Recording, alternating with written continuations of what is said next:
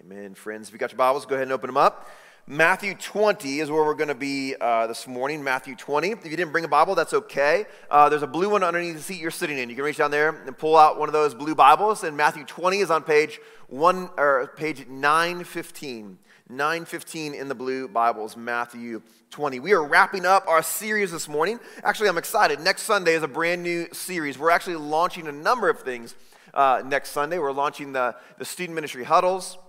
Uh, we're gearing up for our Kids Gospel Collective uh, midweek series, and we're launching a new series. We're launching small groups. Uh, it's a good time to, to be kicking the tires here at Flourishing Grace. Next Sunday is going to be a, a, fun Sunday for us here. Um, however, we're wrapping up this series today on Beholding Jesus. Beholding Jesus. And uh, we've talked about this a little bit here. I'll, I'll, kind of give you the quick synopsis. So, here at Flourishing Grace, we, we created this thing called the Path of Flourishing. We're going to talk more about that as later this year. In a few months, we're going to talk more about the Path of Flourishing. But it really has these three main arteries, these three main buckets. We say, man, if, if we're not walking in these three things, if these three things aren't happening in our lives, you can't, you cannot be growing in a flourishing relationship with Jesus.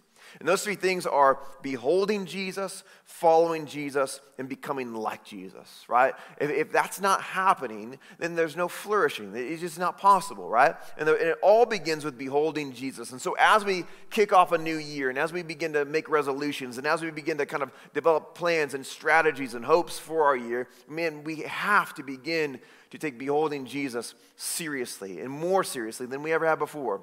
We must be a people who behold Jesus. And so we've talked about some of the practices um, within beholding Jesus. However, in the path of flourishing, there's kind of these two other buckets that kind of sit, sit out on their own because they flow in and out of all three of those other buckets. They influence how we behold Jesus, they influence how we follow Jesus, and they influence how we become like Jesus. And those two buckets are the buckets of community and overcoming.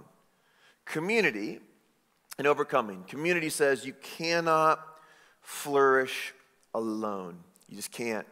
You can't, you're never going to find a flourishing relationship with Jesus alone, right? You may have come to a place where you acknowledge Jesus on your own. You may come to the place where you know Jesus on your own, but you will never actually walk in a flourishing relationship with Him alone. You just, you, just, you won't. You can't. You're not designed to.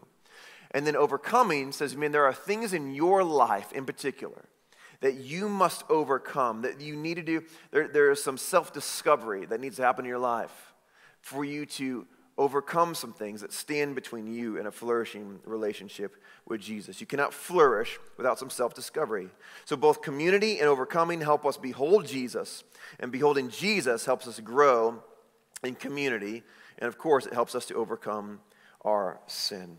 And so, the first thing I want to talk about is community, right? The question, how does community lead to flourishing, is actually a very easy question, right? That's not a hard question. How does community, how does community lead to flourishing?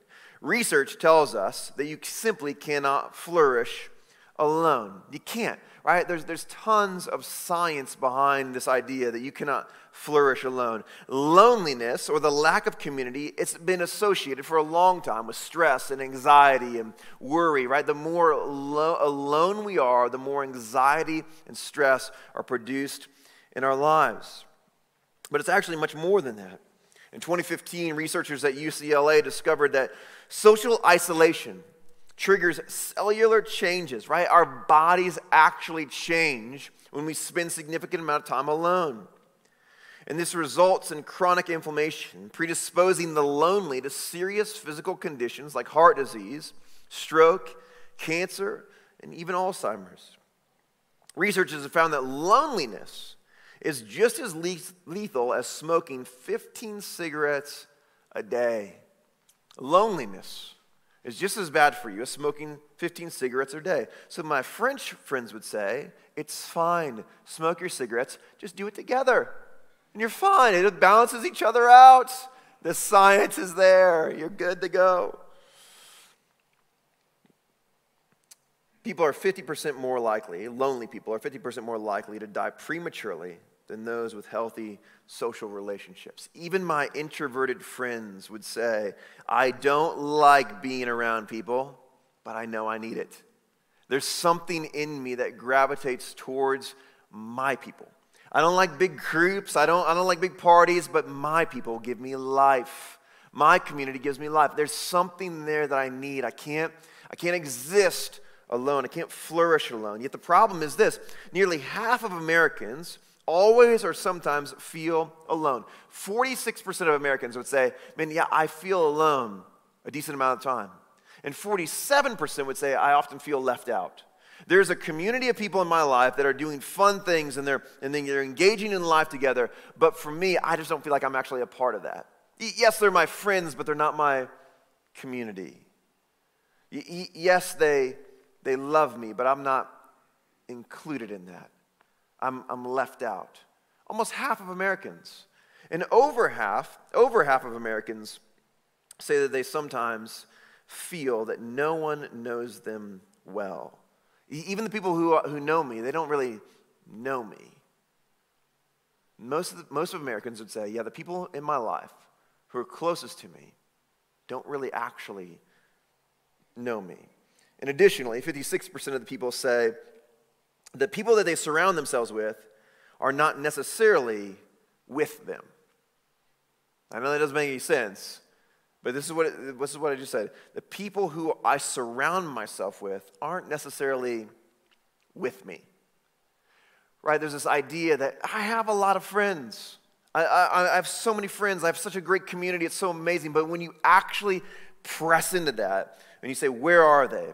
Well, they're, they're online, they're on Facebook, or they're on Instagram, or they live a thousand miles away. For many of us in this room, right? For many of us in this room, you, didn't, you were not born here, you didn't grow up here, you weren't raised here. You have good friendships, but it's not your actual community. I have several groups of men in my life who I've, I've met in different places along the way in my, in my journey. I'm not from Utah. And, and every year, these guys, we get together either here in Utah or we go meet up someplace else. And they are my dear friends, life giving friends. But they're not my community. At one point in time, they were, but they are no longer.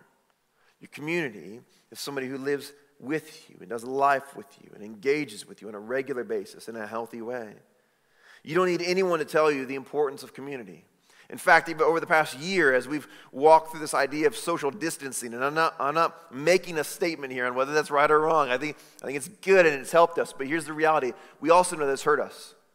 We also know that it's created, listen, I, you know, I don't have to convince you of this. Anybody been a little bit more grouchy in the past year? Just a little bit? A little more short tempered in the past year? Anybody's kids? Get under your skin a little bit more in the past year, right? The more we are alone and isolated from community, the more grouchy we become. It's just not healthy. And the truth is, there's no flourishing there. You cannot flourish alone. The question, how, how does community help me flourish, is not a good question. It's an easy question, is what it is. It's not, it's not a bad question. It's just not a, it's an easy question. We know that community helps us flourish. The question I want to ask is this What makes a community truly flourish? How do I find a community that's actually flourishing? What makes a community actually flourish? I know I need it. How do I make it? How do I form it? How, how do I be a part of that? That's where we're going to go this morning. Matthew 20, if you got your Bibles, we're going to pick it up in verse 20. Matthew 20, 20. If that gives anybody anxiety, we can just skip to 2021. Anybody? Just kidding. Matthew 20, 20. Let's go. Then the mother of the sons of Zebedee, right, James and John, came up to him, Jesus. So the mother of James and John comes up to Jesus with her sons, kneeling before him. She asked him for something. And he said to her, What do you want? And she said to him, Say that these two sons of mine are to sit, one at your right hand and one at your left in your kingdom. Jesus answered her, You do not know what you are asking. Are you able to drink from the cup that I am to drink? And they said to him, We are able. And he said to them, You will drink my cup, but to sit at my right hand or sit at my left is not mine to grant, but it is for those whom it has been prepared by my Father. And when the ten heard it, they were indignant at the two brothers. Now, let's stop there for a second. he, here's, what's, here's what's happening, here's what's going on. The mom of these two grown men, okay, the sons of Zebedee, James and John, the, the, the mom of these two grown men, comes to Jesus and asks Jesus, she says, Here's what I want. I want my boys, I want one to sit on your right and one to sit at your left. In your kingdom, I know your kingdom is coming. I know you're going to rule the world. I know that you are going to establish your rule and reign. And I believe that to be true. And when that happens, I want my boys to sit second and third in command. You're the king. I'm not denying that. But my boys, listen, listen, they're a little bit better than the rest, right? They deserve to sit at your right and your left. And then Jesus stops talking to mom. He looks right at the boys. He says, You don't know what you're asking for. Are you able to drink from the cup that I'm going to drink? And they're like, Oh, yeah, yeah, for sure we are. I can do that. I can do whatever. I can do anything for you. But they don't understand what Jesus is saying is, You, you don't understand in order for me to establish my rule and reign, I must go to the cross and I must drink the cup of the wrath of God. Is that what you're going to drink from? They don't get it, they don't understand. They're thinking this cup of glory, this cup of goodness, this cup of, this cup of hard work. Yeah, yeah, I'll drink from that. But then Jesus says to them, You will drink from that cup. You will suffer greatly for your faith. But as to who is going to sit at my right and who's going to sit at my left, and that's, that's for the Father to decide, not for me. And then the other 10 disciples kind of overhear this. The, go- the rumor, the gossip begins to spread, and they're like, wait a second, you asked for what? And who do you think you are? Sons of Zebedee? Like, what, what, what, what gives you the right to ask for that? And then Jesus says this, and this is where I want, want us to understand this morning. He, he gives us something here. In verse 25, but Jesus called them to him. He calls his disciples over. He says, Come, come here, boys. He says this to them You know that the rulers of the Gentiles lord it over them, and their great ones exercise authority over them. It shall not be so among you. But whoever would be great among you must be your servant. And whoever be first among you must be your slave. Even as the Son of Man came not to serve, but to not to be served, but to serve, and to give his life as a ransom for many. He says, listen, the Gentiles, when it comes to the way that Gentiles do community, right? The rulers rule right? If you, if you go to Rome and you say, no, no, I want to rule, you're going to die for that, right? A couple weeks ago, we, we watched these crazies storm our nation's capital, right? If that would have happened 2,000 years ago in Rome, they storm Caesar's palace, not Vegas, Rome, okay? If that happens, they all die. And if they don't die in the moment, they're caught later and they die a worse death. The Gentiles lord over their people. That's how it is in that kingdom. That's how that kingdom is. It will not be that way for you. What Jesus is doing here, whether you picked up on it or not, he is, he is establishing a way for the people in his community, in his kingdom, to flourish. Here's how relationships are going to be in my kingdom. This is what it's going to look like. In order for your community to flourish, the individual in, and the community itself needs to overcome personal flaws and shortcomings and ultimately sin in order to grow out of some bad things and to grow into some better things. We need to learn how to become servants and slaves for our friends. This is what Jesus is calling his disciples to. And ultimately, it's what he's calling you and me to. How do we learn to put aside our pride? How do we learn to put aside our comfort and our desires in order to become servants and slaves? Uh, Andy Crouch wrote a book called Weak Strong. And in it, he kind of, uh, kind of sets these two things next to each other. He talks about uh, authority, strength and authority, and then, then weakness, which is really uh, ultimately vulnerability. And he kind of sets these two things next to each other. He defines strength and authority as this. It'll be up on the screen for you. He says, Strength and authority for him is one's capacity for meaningful action in the world, right? So your, your strength and, or your authority is measured by you, your ability to engage, to actually do something meaningful in the world, right? To, to, to step up, to, to lead out, to, to rally people around you, to do good for people around you for people to actually respect you and revere you, to revere you, your, your capacity for meaningful action. Let's, let's go. Capacity for meaningful action. That's strength, that's authority. Weakness and vulnerability, on the other hand, is one's exposure to meaningful risk in the world. How much are you willing to actually risk? How much comfort? How much safety? How, how much, how much are you willing to meaningfully risk? Not meaningless risk, right? He's not talking about skydiving. He's talking about meaningful risk for the sake of others. That's weakness and vulnerability. And he kind of he gives this, um, this graph, right? These two axes, and I'll throw it up here on the screen for you as well. He says, man, this is, this is what community looks like, a flourishing community looks like. And he has these two, two axes, right? One, one is vulnerability, right? That's the, that's the horizontal axis, vulnerability. And then vertically, there is authority. Authority. And then he has these four quadrants uh, to kind of represent what happens when you seek different things in the context of community. So, quadrant two, down there on the lower right, is suffering. Suffering. Suffering comes when there's high vulnerability and low authority, right? When you personally have, have high vulnerability. You are open, you are exposed, but you have low authority. You have, you have, no, you have no power, you have no influence. You are just vulnerable. You are in line for suffering. This is clearly not flourishing.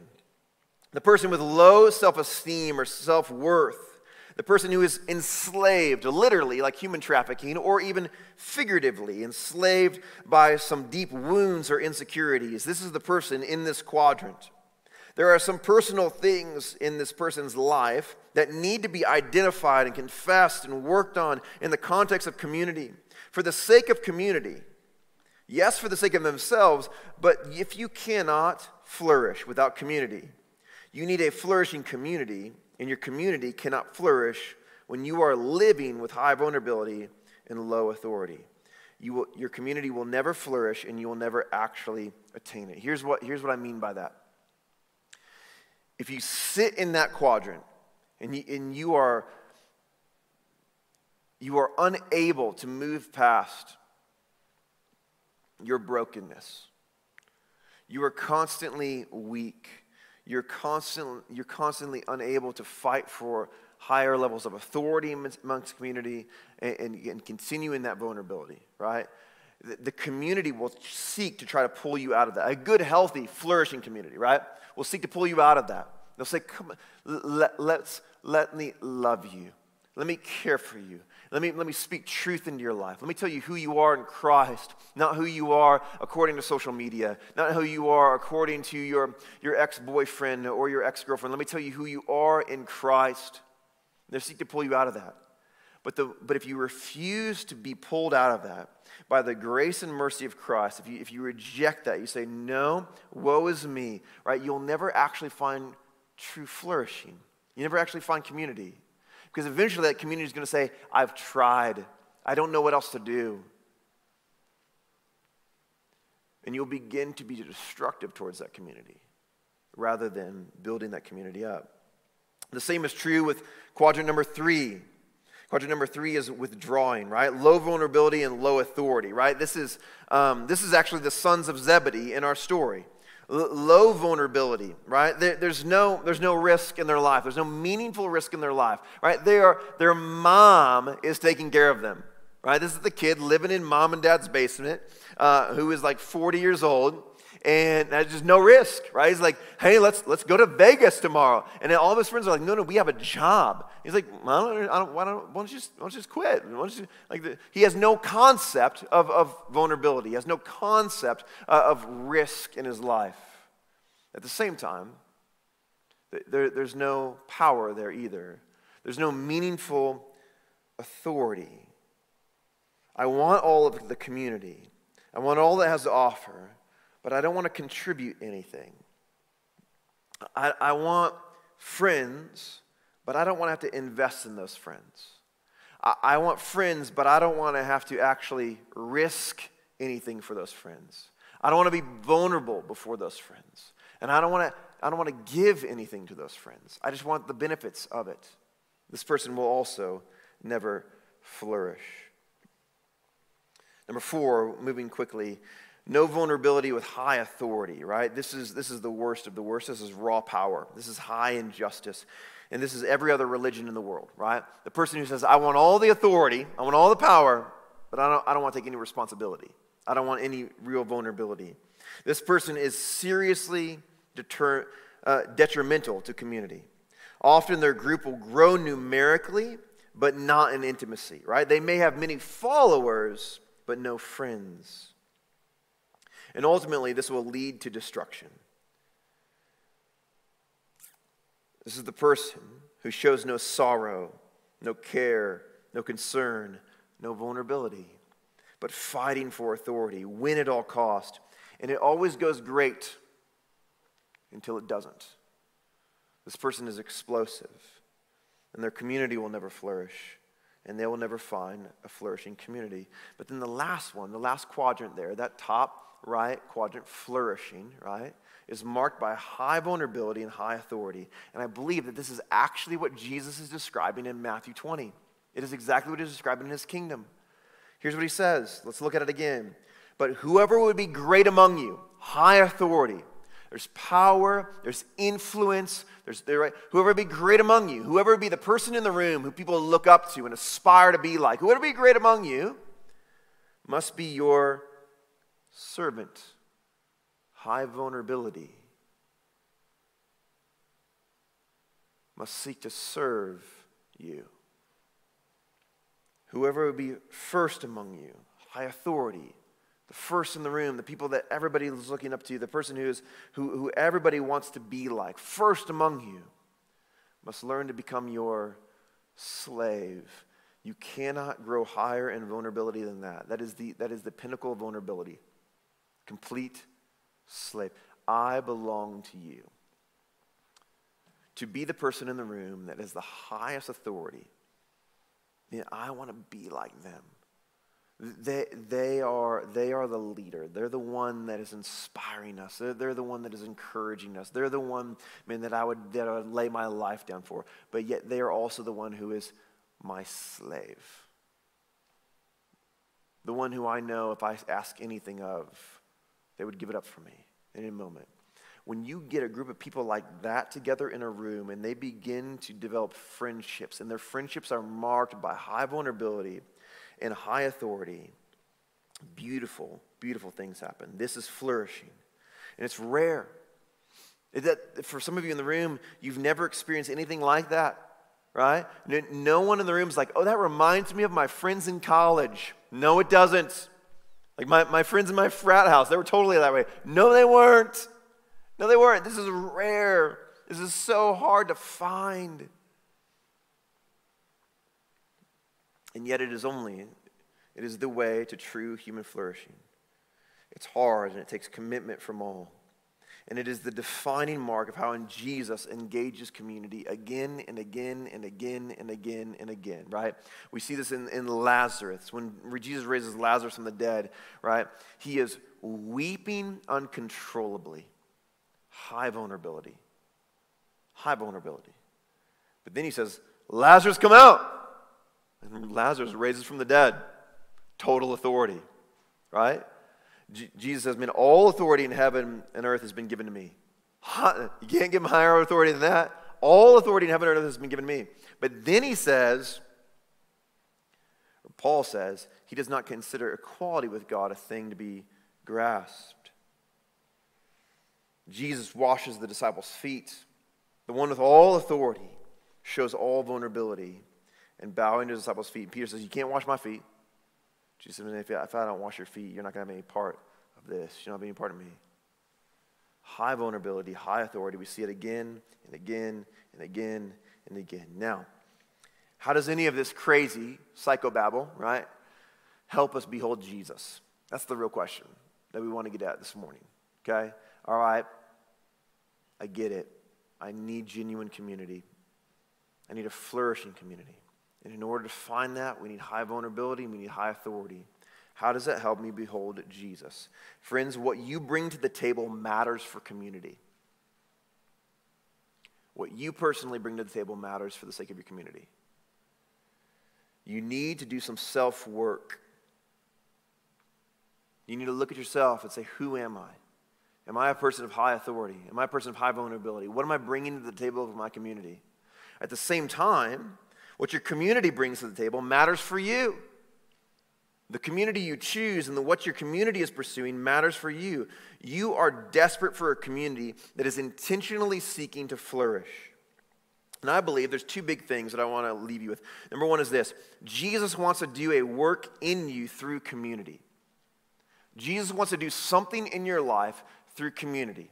There are things that Jesus wants to produce in you, good things, fruit he wants to produce that he has not yet because he's only going to do it through community.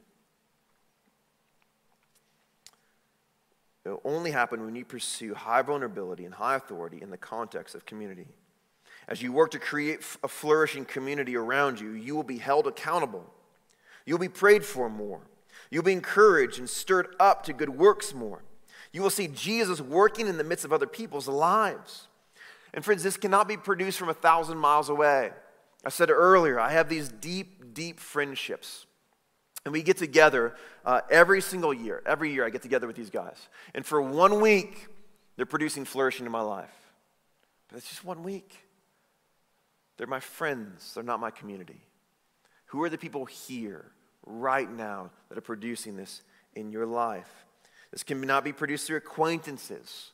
This is not produced through people that you see every now and then, or uh, the guy in work, uh, guy at work that you talk to every now and then. No, this must be intentionally developed relationships. This cannot be produced without a group of people who have a shared, selfless longing for flourishing. At the same time, yes, Jesus wants to do a work in you through community, but Jesus also wants to do a work in community through you. I believe that there are things that Jesus wants to do in our church and in others' lives that will only happen when you pursue high vulnerability and high authority in the context of community. People who want to play a critical role to grow in authority, to be trusted and even revered. At the same time, lay down their life for the friends. For the people who come to the place where they say, Man, I want to be a person at flourishing grace who is revered. I want to be a person who is trusted, who grows into a position of authority. I want to be a person who leads out, who other people look at and say, Man, I want to be like them. Yet at the same time, I want to be a person who is constantly laying down my rights for those around me. Jesus wants to do something in your life. When you'll pursue high vulnerability and high authority, when you will live out in community the way that He has called you to live out. Now, some of you, real quick, some of you are wondering, man, I, Josh, you don't, you don't understand. I have tried this. I've tried to be a part of a community. I've tried to, to, to fit in. And, and it just seems like I see these people who have these communities that are flourishing and these friendships and, and they're growing and they're growing in their relationship with Jesus and they're, and they're deepening and shrinking. I've tried to get into that, but I just, I just don't fit in. I want to challenge you this morning, if that's true, if that's your story, if you've tried and you've tried and you've tried and you've tried, I want to say something that might be semi controversial. I want to challenge you to rather than looking at that community and saying, what's wrong with it? I want to challenge you to look into yourself and say, why, why might that have not worked for me? What I have found again and again and again and again to be true is that when there are genuine healthy communities that are genuinely loving Jesus and flourishing, right? And, and, and people have a hard time figuring out their place and their role in the midst of that.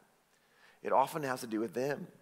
The community is trying and trying and trying and trying to, to bring them along and trying to include them and trying to, to work on things in their life that they see that are broken and say, man, we want you to experience flourishing. We want you, but, but this person's not willing to actually pursue Jesus. And so eventually, they say, man, my community is so unbelievably important to me because my community is helping me behold Jesus. I must invest in that. This person just isn't willing to come along. I want to challenge you to look at yourself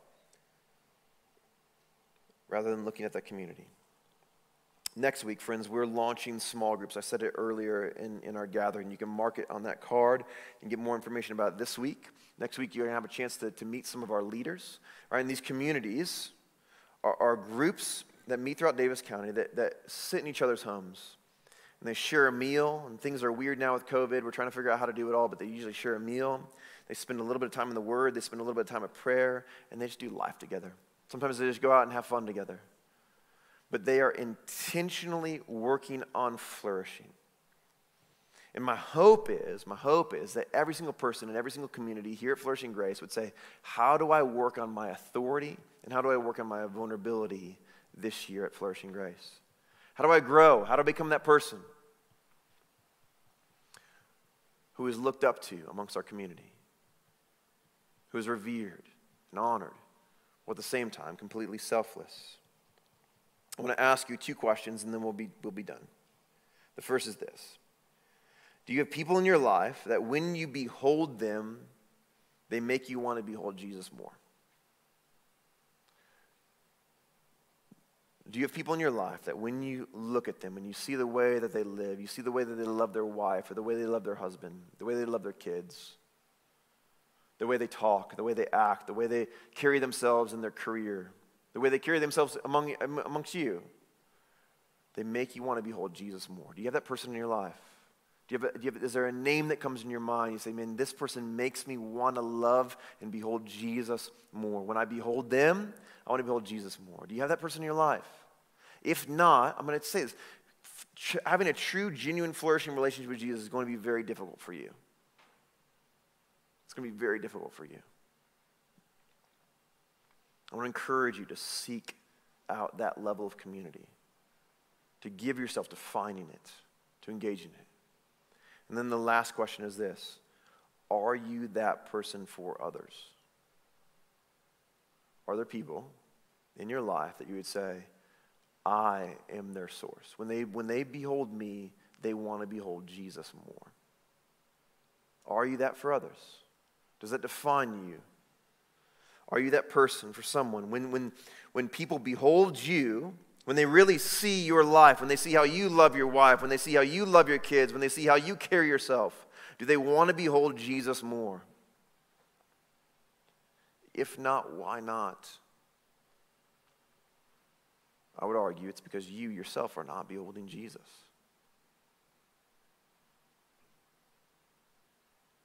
And I want to challenge you this morning to begin to seek higher authority and higher vulnerability. To look at Jesus and say, man, I want to behold Jesus and I want to become like him. I release my grasp on my comfort. I release my grasp on my security. I'm going to serve those around me. While at the same time, stepping up and leading. Say, I will be the example. As I follow Christ, they can follow after me. Let me pray for us.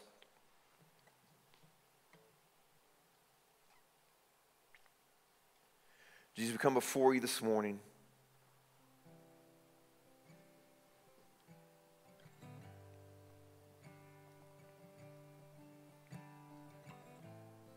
For so many of us in this room, we have we've never found community because we've never actually given ourselves to it. We want all the benefits without any of the cost. We're not willing to risk vulnerability. Or we want all the authority, but we're not willing to serve others.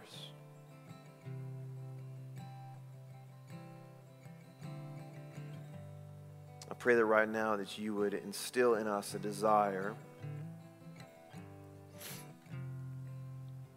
to be first among us It's not a bad thing. To lead, step out, to be bold, to have a position of great authority amongst our friends. And yet at the same time, would you match that? Or even, even beyond that, would you give us a desire to lay down our lives for them? To say, I will be the slave of my friends, I will be their complete servant. You shape us and mold us to look like more like you? And would you help lead us into communities, into, into friendships that are doing the same, where there's great intent and great work to develop that level of community. Would you give that to us? Those who hunger and thirst for it, those who long for it, would you produce that in their life? Praising to your name. In the name of Jesus. Amen.